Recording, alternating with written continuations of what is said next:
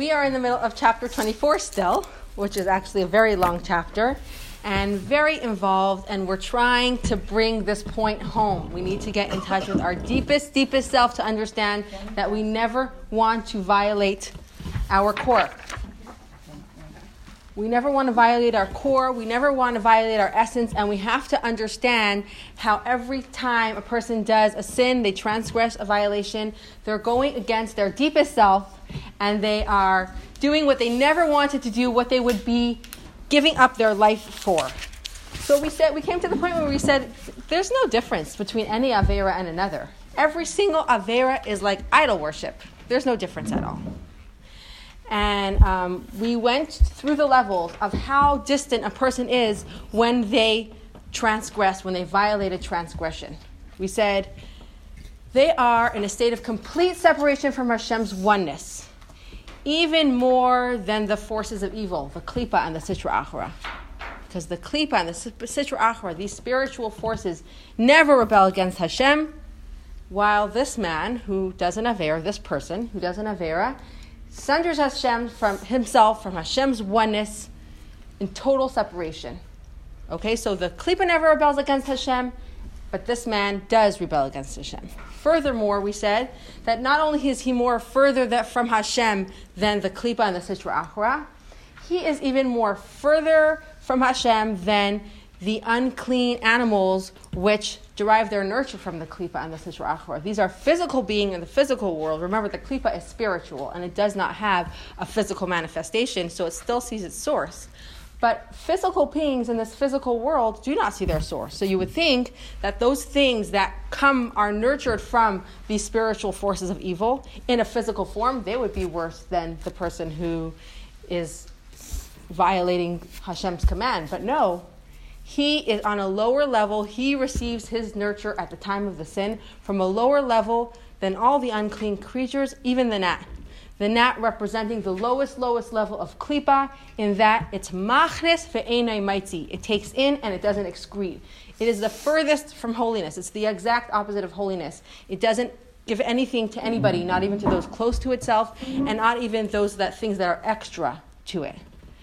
And we said that wild animals, although they themselves do not are not in tune with Hashem's will, but even though they do not perceive it, their spirit perceives it, and an animal, a ferocious beast in this world, never violates Hashem's will, never deviates from its intended purpose. It is only the person that sins, that he deviates from his intended purpose. He violates Hashem's will. He is the most far from Hashem than all of these beings and all of these forces. So now we have a question, and this question came up already twice, and that is come on, are you going to tell me there's no difference between one Avera and another? Get real. We, even in the Torah, it seems that there is a difference between one Avera and another. And that's exactly what we're going to address right now. So we are on page, sure somebody will remind you before I say it, seven. Thank you very, very much. We're on page seven.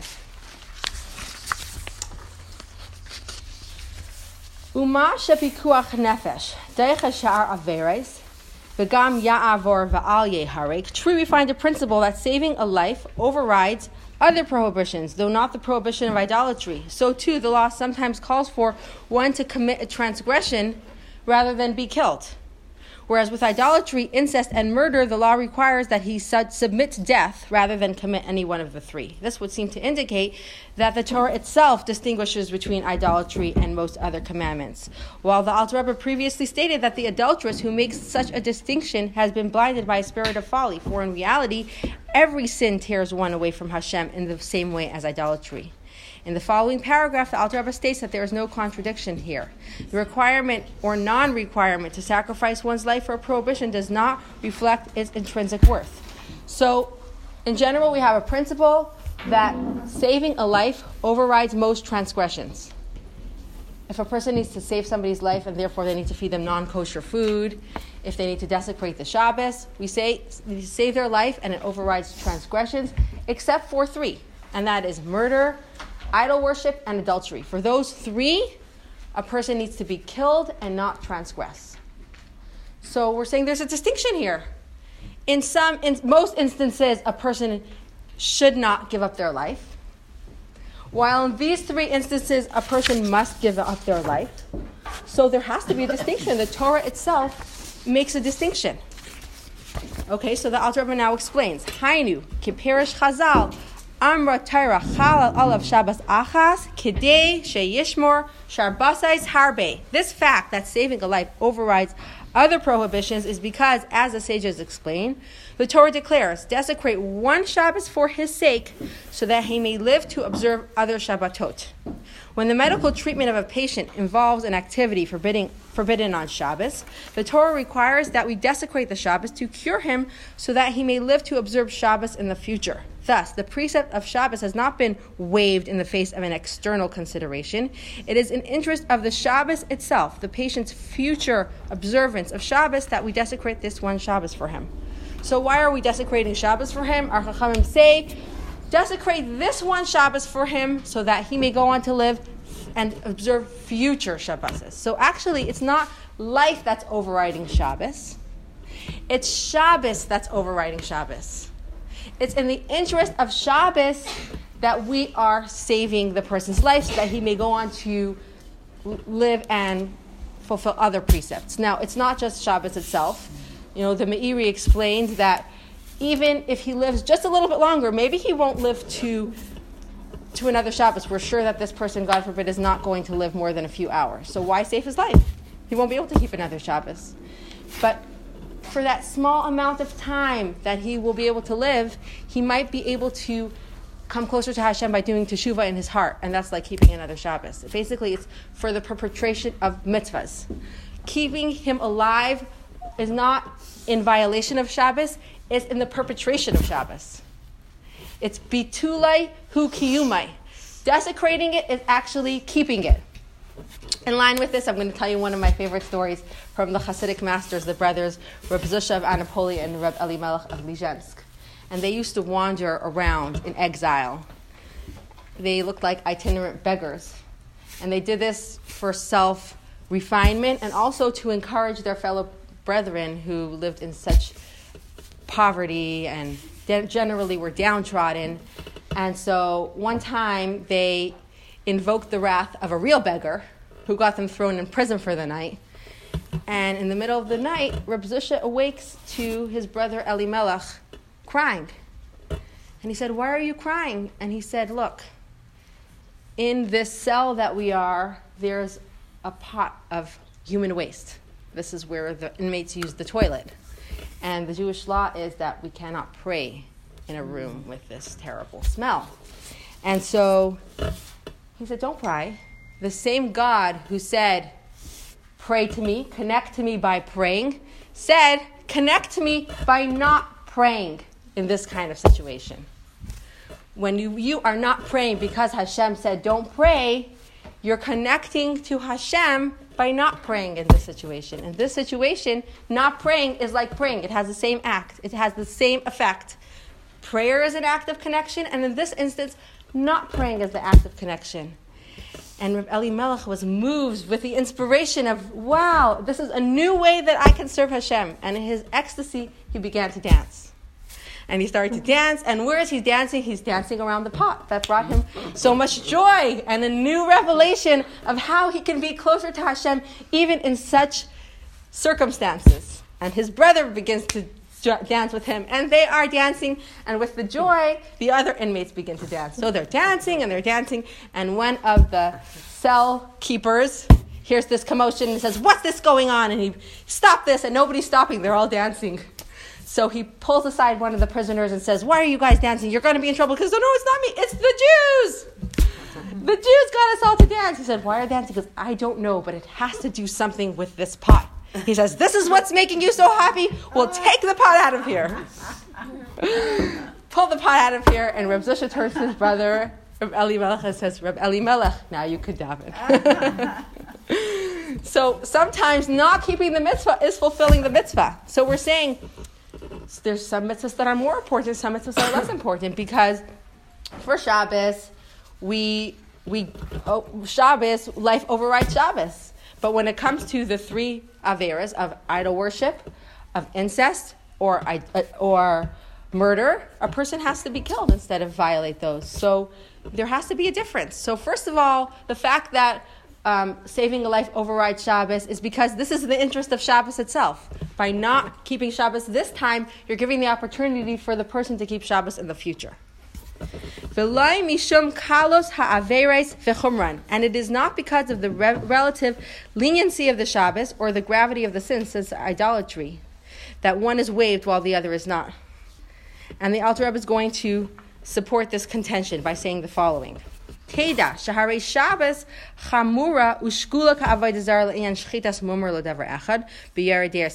This contention is supported by the following fact. Violation of Shabbos is a grave offense and comparable, to idolatry with regard to the law of Shchita, by anyone who habitually violates a particular precept as codified in Yoreh De'ah section 2. There, the Shulchan Aruch states that one who regularly desecrates Shabbos is unfit for shechita, as though he habitually practiced idolatry. So, in general, the law is that if a Gentile slaughters an animal, it's not kosher. What if a Jewish person acts like a Gentile? What if he rejects the entire Torah? His ritual slaughter is also not kosher.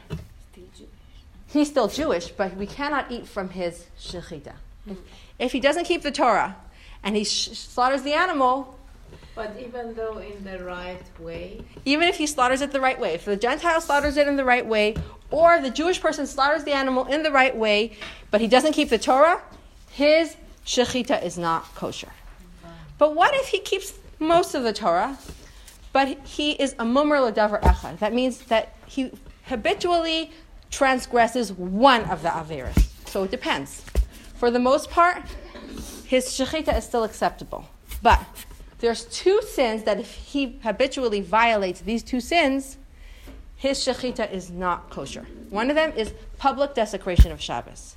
If he publicly desecrates Shabbos, his shechita is ritually unfit, just like that of a Gentile. Similarly, if he serves idols, his shechita is unfit, just like that of a Gentile. Masha Ain't Talk about serving idol is any avera. Here we're talking about the literal act of serving idols. Here we're, we're trying to say, is there a difference? Can I pass you one of these? So happy to have you back. Here we're talking about the literal act of serving idols.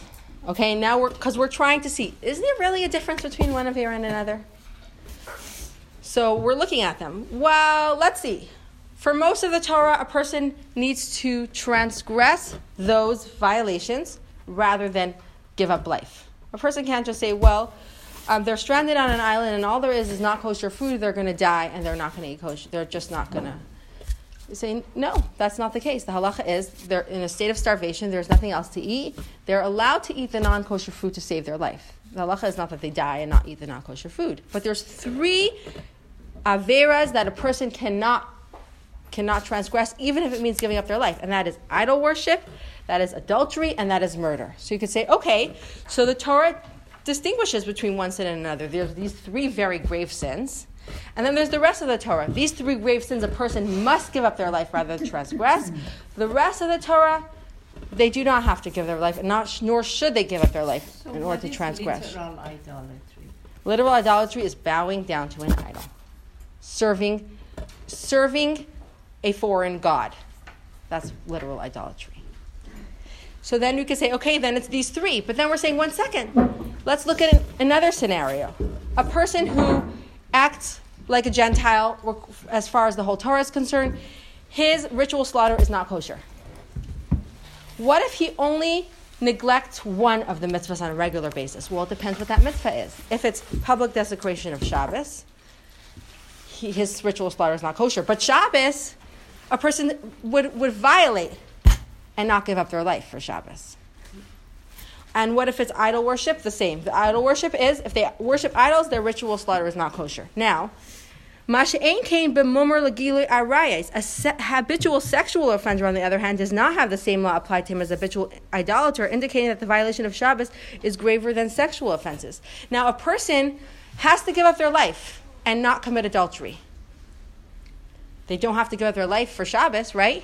But yet, if a person habitually violates um, immoral relationships, he still his his ritual slaughter can still be kosher.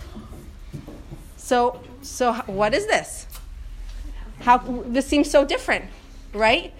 So we're trying to say there's not one scale over here. There's different considerations within each category. Now you should know that generally speaking, life overrides everything except for those three.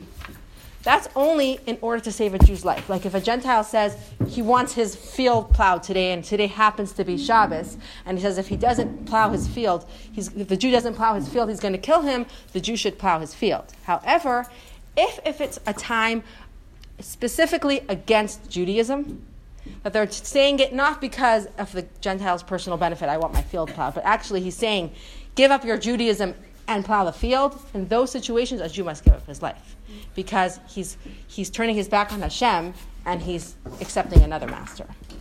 In fact, the Talmud tells us that it's even as far as tying a sandal strap.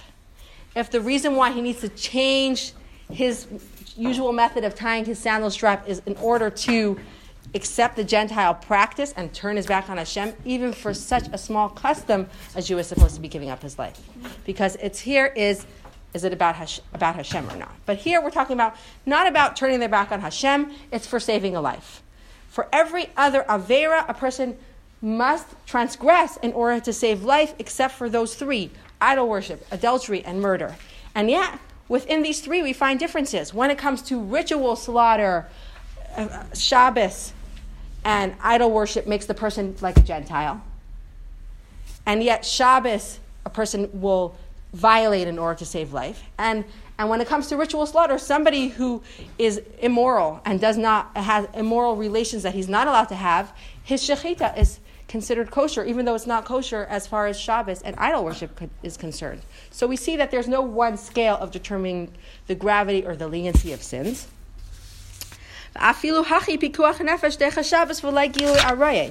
Yet, the consideration of life overrides Shabbos, but not the sexual prohibitions. Thus, it cannot be argued that the requirement to sacrifice oneself for the sexual prohibitions is due to their gravity, for we see that the desecration of Shabbos is even greater than them with regard to Shechita. Hence, we must conclude that the laws governing sacrifice are no measure for the relative gravity of the mitzvahs. Now, because we can ask a question. If, hi, didn't see you come in. If we're saying that the consideration of Shabbos itself is what asks us to violate Shabbos, then we should say the same thing about those three grave sins. The, in order to keep uh, from, from serving idols in the future. Maybe a person should buy, bow down to the idol once so that from, from then on they can go on to affirm Hashem's greatness. Maybe in order to be careful from immoral relationships, a person should violate it once to save his life, and then for the rest of his life, he will not have immoral relations. And similarly with, with murder. Well, actually, murder is different, and I'll tell you why in a minute. So we're, we're saying that logically it would make sense. But it's a, scriptural decree. It would make sense. The only reason why a person has to give up their life and not serve idols, a person has to give up their life and not commit adultery, is because this is Hashem's decree. We can't understand it logically. Why can't we? Why can't a person transgress it in order to further the mitzvah itself? In order to keep this mitzvah many, many more times, why doesn't he preserve his life? And, and then in the future, he will be able to keep the mitzvah many more times. When a person refrains from transgressing an, an avera, a, a transgression, a violation, it's the same as keeping a mitzvah. Every time a person keeps a mitzvah, they draw down new divine energy into the world. At the same time, anytime a person has a temptation and doesn't succumb, they draw down a new divine energy into the world. So when a person refrains from violating a prohibition, it would be that they're keeping it. So why don't they then go ahead and violate it once so that they can preserve their life and then for the rest of their life be careful? And that's it's because Xeris HaKasav. Now, a few things I want to say over here. First of all, the Alter Rebbe here is not coming to say that there's absolutely no such thing as lighter sins and graver sins. There are de- as lighter sins and graver sins. There definitely, definitely is a difference. There's such a thing in the Torah as something that's called a light sin and something that's called a grave sin. We find it all the time in, in uh, Talmudic writings, but we, this is considered, these are the mitzvahs that are considered the light ones, these are committed mitzvahs that are considered the grave ones. The light ones are the ase and leisa ase, those that are the standard prohibitions or mitzvahs, those are considered light, and the ones that are carry the penalty of excision or death at the hands of heaven, those are considered to be the more severe ones. There's 36 sins that carry that severe um, punishment of excision, and actually one of them is Shabbos, just by the way. so, what the Alter Rebbe is coming to bring out here is the reason why some mitzvahs are supposed to be violated in order to preserve life, while others, in other cases, certain transgression a person is not allowed to violate, and instead they must give up their life, is not because these averas separate a person from Hashem, and these averas don't separate a person from Hashem. In that respect, every single mitzvah is the same. There is such a thing as lighter and graver mitzvahs as far as the penalty goes and the effect on the divine soul. But as far as ripping a person apart from Hashem, they are all the same. So I want to make it clear that there are lighter and graver mitzvahs, but that's in respect to the effect on the soul. As far as ripping a person apart from Hashem, they are all the same. There's a story of the Radbaz. The Radbaz was a Spanish born Jewish rabbi, very, very famous Talmudic sage, Rabbi David ben Shlomo ibn Zimra. He was actually the teacher of the Arizal. He, he lived a very long life, like 93 or 94 years. He passed away in Tzfat. And somebody wrote to him. He was sentenced to prison for life by the king.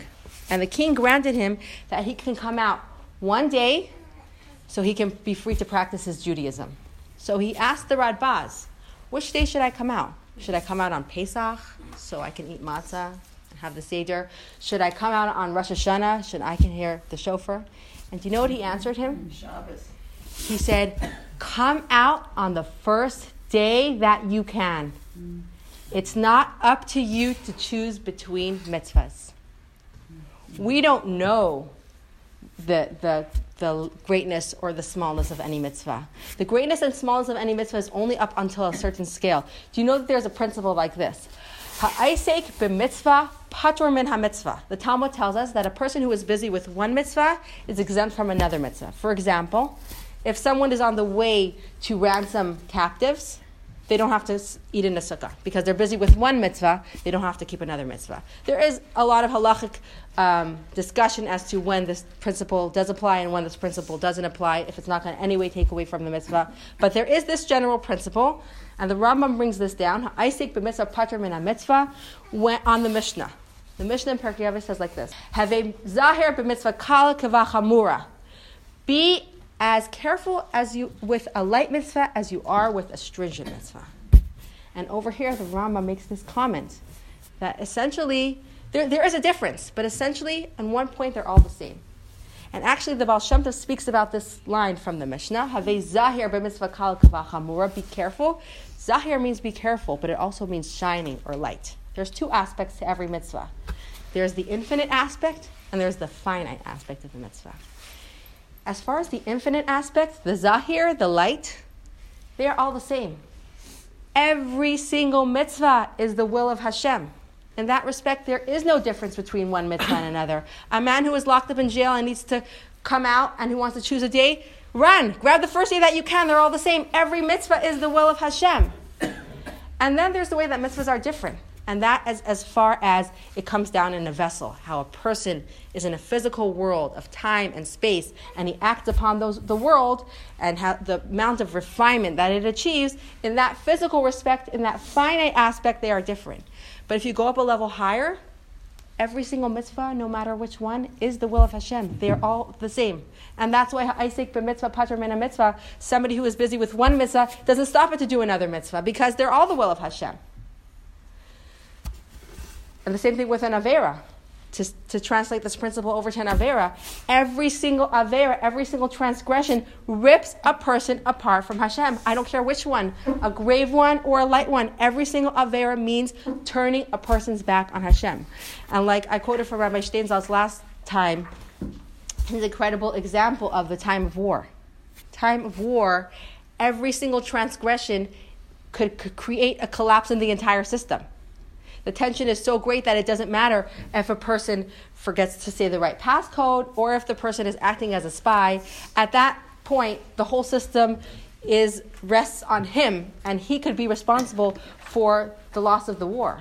So at that moment, all a person has to ask themselves when a person is faced between transgressing or not transgressing, it's transgressing, it's really all about one question.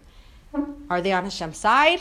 Do they choose holiness or do they choose klipa? It doesn't matter which Avera it is. It's all about whose side are you on at that moment. And that's why we have to understand from this higher perspective, every single Avera, every single mitzvah is the same. Every single mitzvah means fulfilling Hashem's will.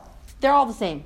And every single Avera means turning a person's back on Hashem, ripping themselves apart from Hashem. And from that perspective, they're all the same. There's no such thing. From that respect, there's no such thing as lighter and graver. Sure, there is such a thing as lighter and graver. I don't want to say there's no such a thing. There is such a thing. But from that respect, in that they're all the will of Hashem, there is no difference between idol worship and anything else. And so this woman who's committing adultery, which is actually a very serious sin, but this woman who is committing adultery and at the same time would never bow down to an idol and would rather die than bow down to an idol is overcome by insanity, just like every single person who would do some type of transgression and yet would not bow down to an idol. They're, make, they're having a confused conception. They're cloudy minded. They're not thinking clearly. Idol worship rips a person away from Hashem, and every single Avera rips a person away from Hashem. Isn't that tragic. It's just it's painful. It should hurt. You should say, I don't want to do it. They are simply a matter of scriptural decree. Oh, we already said this, right? Yeah. Ella So now we're going to say, okay, this is where the difference comes in. There is a difference, and that is after the sin has been committed. Just like during the war, a person's head could get chopped off for anything. Their head could get chopped off for, for not saying the right passcode. Their head could get chopped off for doing something very serious, like running over to the other side or deserting. But then the war is over. They didn't get killed at the time. And so now they're court martialed, and now they can come in with all their excuses. During the war, there's no excuse. There's absolutely no excuse. The war is over now. So now there is a difference. The guy who forgot the passcode gets a little punishment, and the guy that you know did treason, he has a serious punishment. So now, after the sin is over, there indeed is a difference between one sin and another. Ella. Shala'achar maise hachet. After the sinful act, however, if the sin is of the type that carries neither the penalty of kares, spiritual extinction of the soul, or death at the hands of heaven,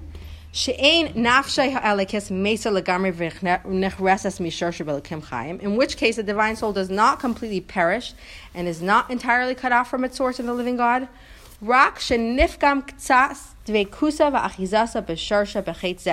Except that through this sin, its attachment to its source and its connection with it has been weakened somewhat.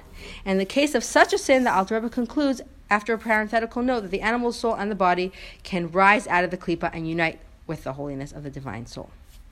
Okay, so in order to go into this next section, I want to first wrap up what we said until now and give an introduction to this new idea that we're saying. We started off class in the middle of the chapter saying that you think there's a dif- difference between one Avera and another. We gave all these different calculations to come to the conclusion that these calculations are not calculations that make sense to us. There's different ways of measuring, and essentially there's no difference. Every single Avera rips a person apart from Hashem. Now we're looking at after the fact. In order to understand this, it's important to understand something like this. Moshe Rabbeinu tells us in Parashas Ha'azinu, Ki chelek Hashem amai Yaakov chevel nachalasei. That means for for for Ki Hashem amai because the Jew, Hashem's nation is a part of Hashem. Yaakov chevel nachalatzei. Jacob is the rope of his inheritance. The soul has two aspects. There's the inner aspect of the soul and the external aspect of the soul. The soul, as it is within the body, is still a part of Hashem above. This is the aspect of the soul that is called Yaakov. Yaakov is the lower level of the soul, and this is the level of the soul that relates to the body, and it's from this level of the soul that we can actually perceive and understand a divine idea. This level of the soul can actually be cut off. If a Jewish person transgresses a violation that incurs the penalty of excision or death at the hands of heaven, this level of soul gets cut off. And then there's this level of the soul that's called Yisrael, And this level of the soul can never get cut off. This level of the soul is essentially one. Now, when we say Yaakov Chavel Lachalaso, that Yaakov is the rope of his inheritance, the Alter Rebbe explains later on in Tanya, in Igeres HaTeshuva chapter 5, that Jewish people, their neshama and their body is connected to Hashem like a rope. That one end of the rope is down here, another end of the rope is above. This rope is woven from 613 thin strands. And anytime a person does an Avera, they rip one tiny strand. The rope itself remains intact. It's still connected. It's just that the connection has been weakened, but in, t- in general, there's this connection happening. What if a person does a sin that carries the penalty of excision or death of the hands of heaven? The rope is cut off entirely. At that point, the connection has been severed. Now, remember that there's a level of the neshama that never gets severed, but we're talking about the level of Yaakov that is connected by this rope, and at that point, the rope has been severed. It's like a person, you know, God forbid they lose a limb, they lose a finger or something, they lose a part of their ear, God forbid. They can continue to live. But then there's certain parts of the body that they lose and life is over. If they lose their brain, if they lose their heart, that limb is so important that life depends on it. So the same thing, certain averas that they do cut a thin strand, but it doesn't it weakens the connection, but it doesn't disrupt the connection. Then certain sins that carry the penalty of excision or death at the hands of heaven, it's like cutting off the entire rope. It's like losing a heart. The connection has been severed at that level. There are 36 sins that carry the penalty of kares. A lot of them are immoral relationships, idolatry, eating chametz on Pesach, working and eating on Yom Kippur, violating Shabbos. Those are considered the sins that carry the penalty so, of kares. you do tshuva to, to Absolutely. Okay. In fact, in a different Hasidic discourse, the, the Alter Rebbe explains tshuva after one of these sins as if someone reattaching their head after their head has been cut off. Medically, that's not. At least, yeah, it's possible getting the head back together. But anytime a person does teshuva, they retie the rope. And not just that, you know how when you retie something, it's stronger? So when a person does teshuva after a sin, that connection actually becomes stronger. A person can always do teshuva. This is what the Rambam says in Hilchas Teshuva. It makes it very clear to us, no matter how deep and severe the sin, there's always a chance for teshuva, no matter how severe the sin. In fact, we have to remember that there's a part of us that goes into exile and there's a part of us that never goes into exile. Like, just what was it, two weeks ago? We did the parsha of Shemos, and it says, "Ve'elis Shemais b'nei Yisrael haba Mitzrayim." These are the names of the Jewish people that came to Mitzrayim. The names of the Jewish people that came to Mitzrayim.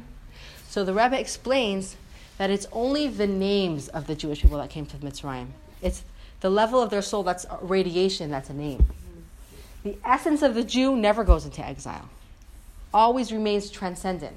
And this corresponds, the level that always remains transcendent, that corresponds to the level of Yisrael. There's a part of our soul that will never get cut off. That's the part that we use when we reattach the rope to Hashem after someone has been cut off through kares. So it's important to remember that while we are speaking about kares and excision and cutting the soul off, there's a level of the soul that never gets cut off. The difference between, on the one hand, the sins carrying the penalty of kares or death at the hands of heaven, and other sins, as is explained elsewhere, as follows. The connection of the divine soul with its godly source is comparable to a rope woven of 613 strands, each strand representing one of the commandments. Every sin severs a corresponding strand. When one strand is broken, the entire rope is weakened, but not severed entirely. The penalty of kares, or death at the hands of heaven, however, cut the rope entirely, so to speak. Now the Alter makes a note. In the following note, the Alter Rebbe states that the varying degrees of severity and the punishments imposed for various sins correspond to the blemish caused by each sin. The purpose of punishment is not punishment per se, but purification of the soul from the blemish which sin is brought about. Thus, the greater the blemish, the more severe the punishment. So Alter Rebbe is now going to explain the differences between sins and their punishment, and it's like different illnesses require different medications. Ulefi corresponding to the extent and specific nature caused by the sin in the soul and in its source in the supernal world. Are the various purifying processes and punishments in purgatory or in this world, meaning the suffering of the soul in purgatory or suffering in this world, whose purpose is to purify the soul.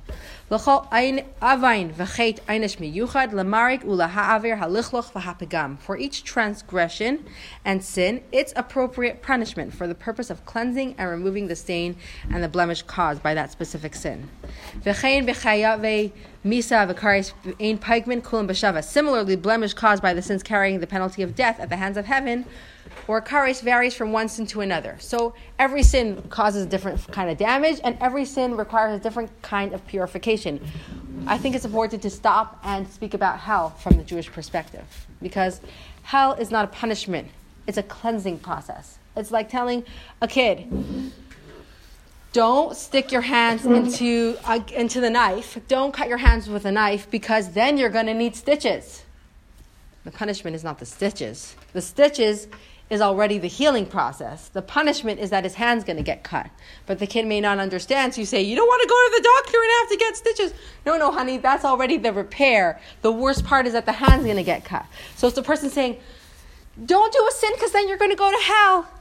Hell is the best part. Hell is the repairing process. The worst part of the sin is that the person is damaging their soul and cutting themselves off from Hashem. So when we say hell, it's not like, stay away from, don't do it, you're going to go to hell. That's besides the point. Hell is the repair. We have to remember that. It's a very backwards form of thinking. In Judaism, hell is not punishment, hell is cleansing. yes. hell is that Gehenna? Gehenna.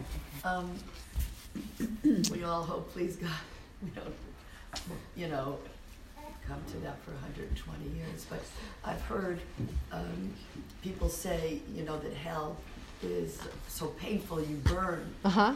It's, it's, a, it's a very painful place of burning. Very, very painful. It is. Yes, absolutely. So even the cleansing part. The cleansing is painful. So it's. Just like stitches are painful.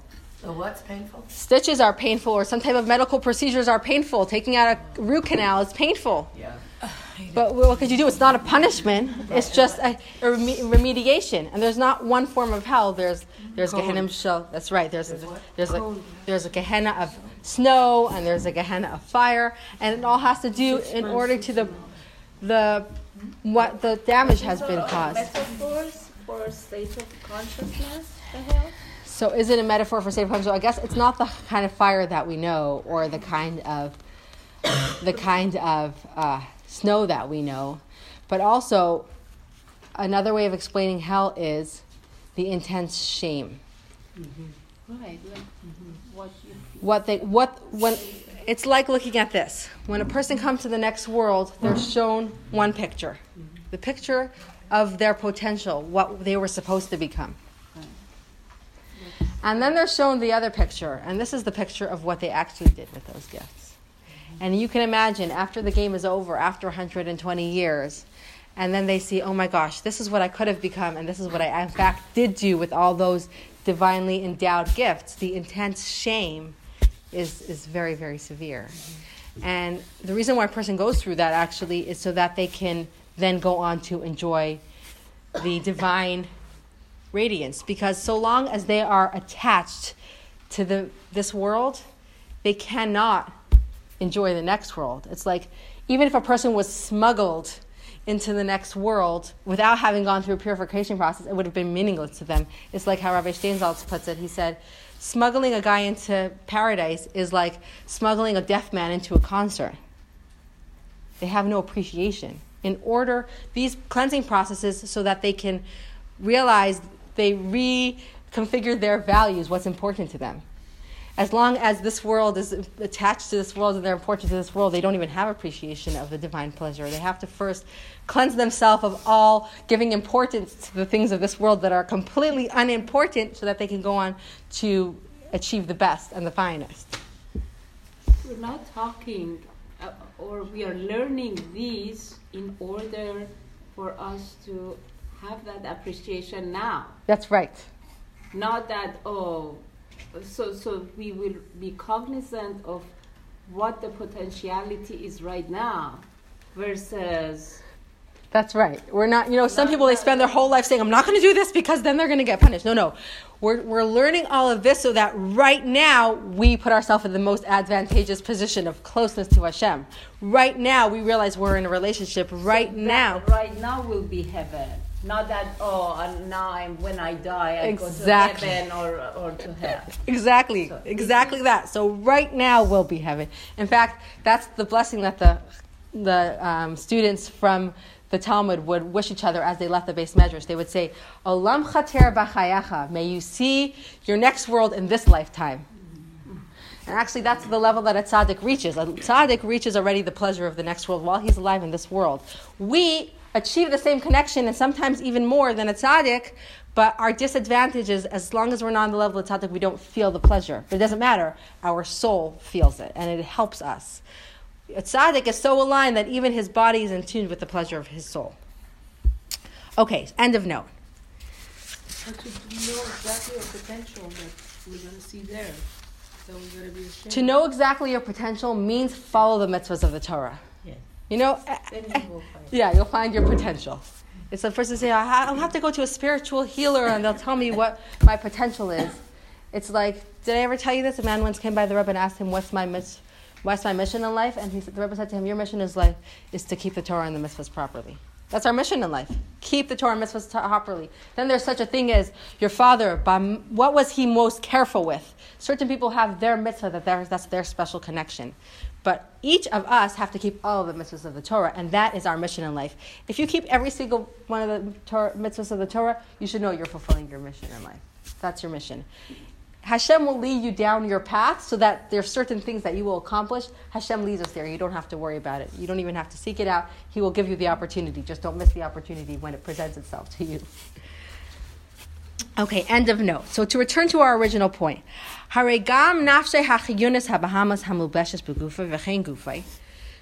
After the sinful act, in the case of those sins which do not carry the punishment of kares or death at the hands of heaven, the sinner's animal soul, which animates the body and is clothed in it, as well as his body itself, chayzrim v'aylim ha'asitra achra uklipa zu umiskarvim nefesh bahem.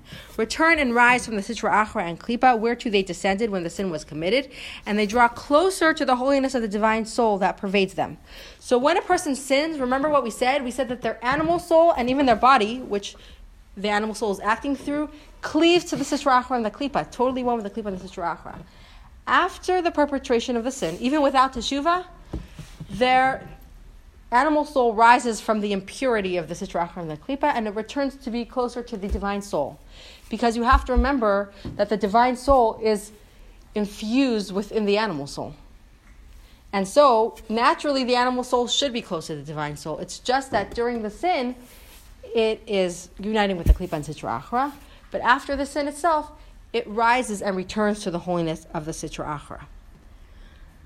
I'm going to stop here and wrap up what we said because this is going to be, even though it's just a few more lines, this is going to be like another subject that I don't want to just rush off just because we're in a rush. So I'll close for questions. Yes. When you say that the, the, uh, it, when it, when it, the animal soul comes back to the divine soul after the sin, so it- it's damaged in some way, so it's coming back a little bit tainted, right? So it's coming back a little bit. There's two things that are happening.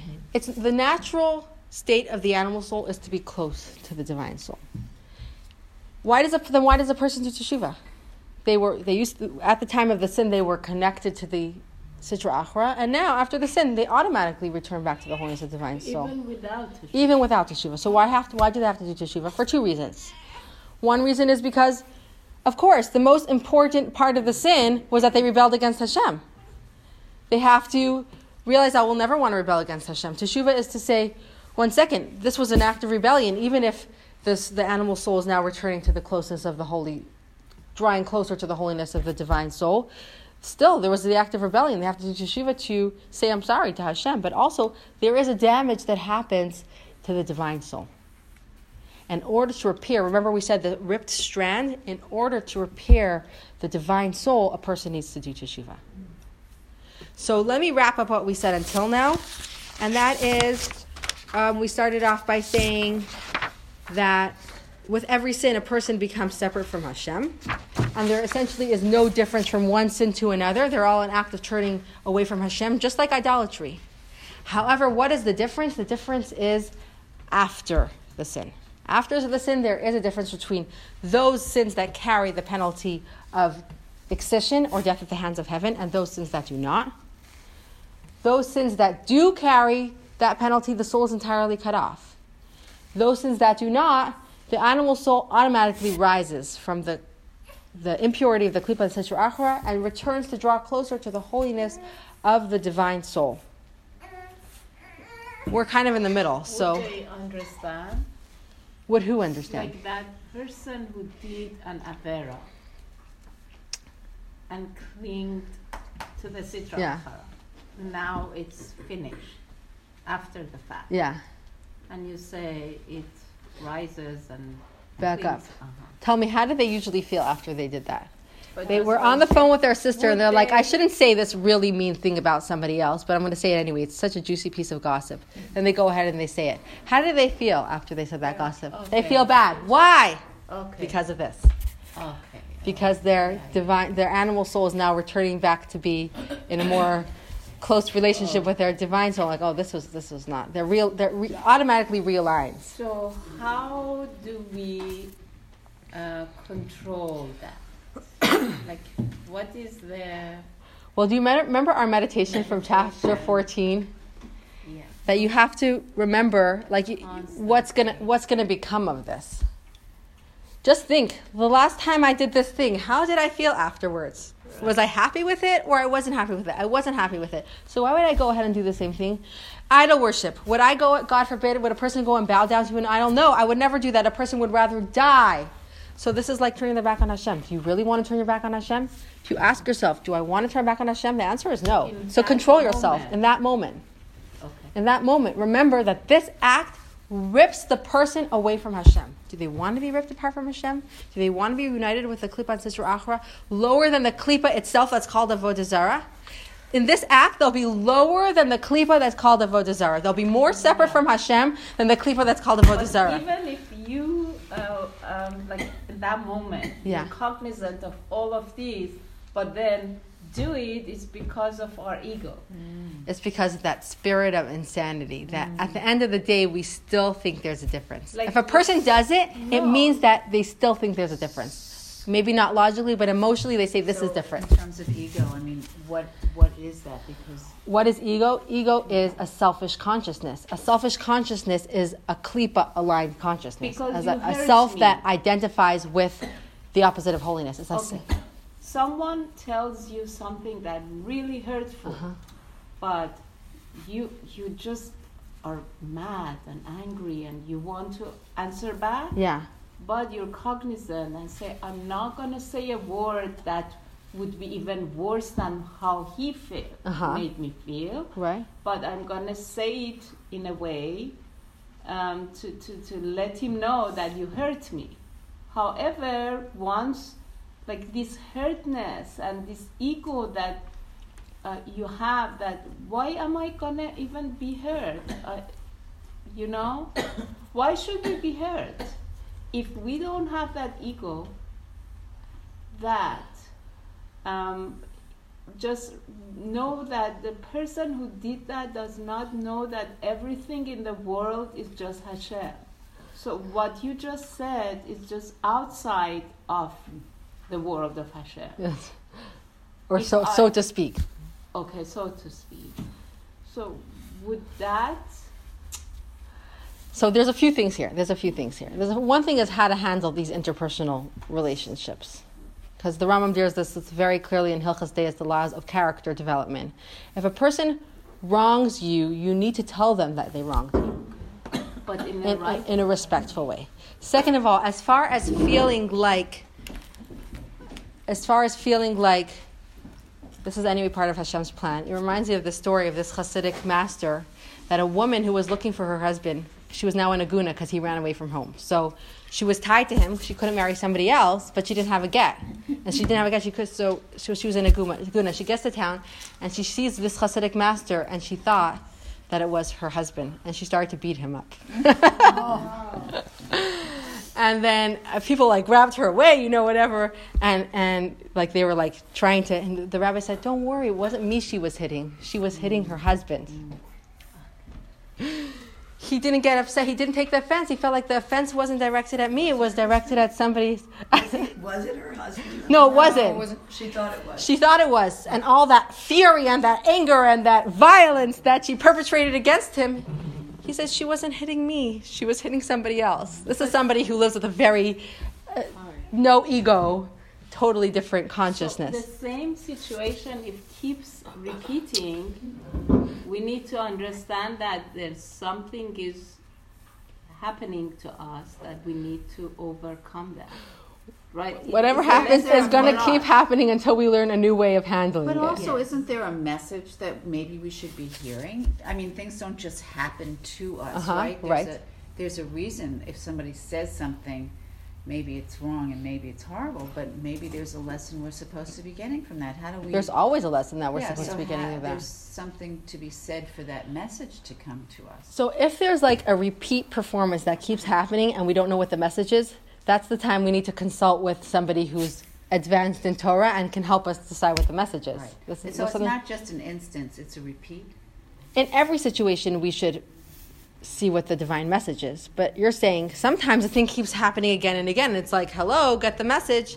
Yeah, get the message. If you can't get the message yourself, so take advice. Ask, ask somebody who. But I'm just even saying, uh, somebody says a horrible thing to you. Is that a message we should be listening to? It, Hashem just gave that to me.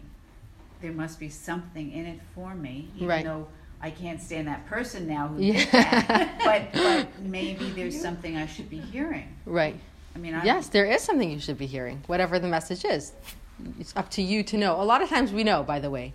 A lot of times we have the person we need to ask is our own self. Do you know there is a story of? Uh, by the way, I'm just saying, like I think it's already 11 o'clock, so I don't want to keep anybody who wants to leave. But a story of Reb Tzvi Hirsch Weinreb, who actually is the editor of the new revised edition of Steinsaltz Talmud. So when he was in his younger years, in his 30s, he called um, the Rebbe's office. He was going through in his inner spiritual toil. He was trying to make a decision, and he's. I don't know if now he considers himself a Chabad chassid. Then definitely he most did not. And he called the Rebbe's office and he spoke to the secretary and he wanted to ask the Rebbe's advice. And he said he's a Jew from, I don't remember where it's from, I think it was from Maryland. And he hears the Rebbe's voice and he did not say who he was. He did not want the Rebbe to know who was calling. And the Rebbe tells the secretary, tell him that there's a Jew who lives in Maryland. His name is Wine Weinreb. He should ask Wine Weinreb. and so he was taken aback. And he said, but my name is Wine Weinreb. And the Rebbe said, sometimes a person needs to ask themselves. So sometimes, if we get out of our ego consciousness, we say, if somebody else would ask me this question, what would I answer them? Sometimes we even have the advice for ourselves. We take ourselves out of it, pretend somebody else is asking us this same scenario. How would I answer that question? That helps. I like people asking for advice. Like, ask yourself, what, what should you really be doing? But usually, when things bother us, that Uh-huh. somebody said to us, or usually it's probably true. If it wasn't, it But sometimes there's an element of truth. Right, right. You know, my kids say that. My kids say that. They say, your feelings only get hurt when somebody calls you a baby if you're actually kind of almost like a baby. But like for an adult, if somebody calls them a baby, they're not offended because they know they're not a baby. And it's true. Sometimes in that message of hurt, the reason why you're offended is there's a little bit of truth in that. When you're a little kid and somebody calls you a baby, you're still a little bit of a baby. When, when my five year old calls me a baby, I'm not offended. Maybe I should be offended, right? Exactly, I'm out flattered. Can I ask a question you say about that it's the biggest of error to desecrate the Shabbos publicly? So I didn't say it's the biggest Avera. Okay, it's a one. big- Uh, it's of the main of yeah. Okay, so people are learning and they're growing, and Yeah. some people grow a lot slower than others. Right. And they're they're driving on that's pretty public. Right. So they're in a different situation because when they're come from a situation of not knowing, then everything they're doing is stuff. No, they, they, they don't. They don't know deeply. They they weren't raised that way. They have to go step by step. They have to go step by step so that they can grow into the process. If they take everything at once, you know those people that jump in and then they jump out. Right, easy. They have, yeah, easy and easy out. They have to let it be in a step by step process, and for that they need a, some guide to help them. You know, What are the actual, I mean, once I asked someone, what are the steps of teshuvah? Uh-huh. And you're supposed to, someone said to me, you're supposed to say to Hashem, I'm sorry, um, forgive me, and I'll never do it again. Mm-hmm. that's right. Those are just the three words, or do you do Mean like Yep, tzedakah or? Teshuva, sim- simply teshuva is, I will not do it again. And you I'm just sorry. say that The regret, that's and I, yes, And you don't do it again. it's the regret. uh, and you it's- not to do it again. The re- it's charata al ha'avar and kabbalah al asid. That he says, I, I, I feel bad for the past and I won't do it again. I'm sorry, I won't do it again. That is teshuva. Of course, for a more deep teshuva, then a person can do other things to do tikkun and give tzedakah and you know take, take on a certain something special to show. That's more like you know giving a gift after you know Saying just just to win favor again. But simple teshuva is I won't do it again, and that's why you know if somebody if somebody betroths a woman, and he says he marries her, and there's a condition in the marriage. The condition is he marries her on the condition that he's a tzaddik. She marries him, and guess what? Not only is he a tzaddik, he's a full-on crook. She finds out that he's a swindler, he's a bank robber. So now, does she have to get a get because there was a condition in the marriage? The condition in the marriage is he's a tzaddik. Not only is he tzaddik, he's a full-on rasha. Does she have to get a get? She has to get a get because it's a possibility that he was a tzaddik at the time that she, he married her, because Shema hear her hear her teshuva belibay. Maybe at that moment he had thoughts of regret in his heart. At the moment that he married her, he was actually a tzaddik because he had thoughts of teshuva. So. You So can, what happened to the condition? so what happened to the condition? So he has to give her a get because misafik. There's a Yeah, doubt. exactly. Maybe, most probably he's not a tzaddik, and most probably he was not even a tzaddik at the time that he married her. But there's this slight possibility that when he married her, he had thoughts of teshuva in his heart. Would not be null of So the he cannot give her. He should he not. should should So he needs to give her a get because it's like because a fraud. because he it could be a fraud, but it's a possibility that it's a valid marriage, and therefore he has to give her. A, Yeah, he I know what you give- mean. It's not her a null. gift. Yes, has to be Tali- there was a marriage. maybe it was a marriage. Maybe. Mm-hmm. I. I, wanted to say that when you, you told the story about the woman that hit the man, Yeah. and because she thought it was her, uh, her husband, and he said, "Oh, never mind, she didn't hit me. She thought she was hitting her husband." There is a point, also, but not putting dinim on someone of Am Israel. It's like to protect. No, I'm not going to be angry aga- against him, or no, no, it's okay. She thought. I was her husband. so- Never to hold a grudge or to So, want bad things, God not- forbid, for a to- Jewish person. not to put a din Uh-huh. on some on Israel. Right. And that's what ev- that's what the Arizal. We have the special prayer at Shema every single night. We say "Rabbeinu Shalom Hareini Meichel Mi Sheheches Hiknit Eisi." Every single night before we go to sleep, we say Hashem, I forgive everybody who got me angry, who insulted me, either in this lifetime or previous Gilgul, because we never want somebody to be to have to undergo divine pun- retribution due to our holding a grudge against them. We forgive everybody. We forgive every Jewish person before we go to sleep. Yes. I'll send you that prayer. You will love it. Is no please do. Yes, it's very, it's amazing. so we don't So put, beautiful. Yes, so we don't put a bad judgment. yes, beautiful, On anyone Roya. that you- So that means even if you were um, so hurt and angry at that point, I you have feel many good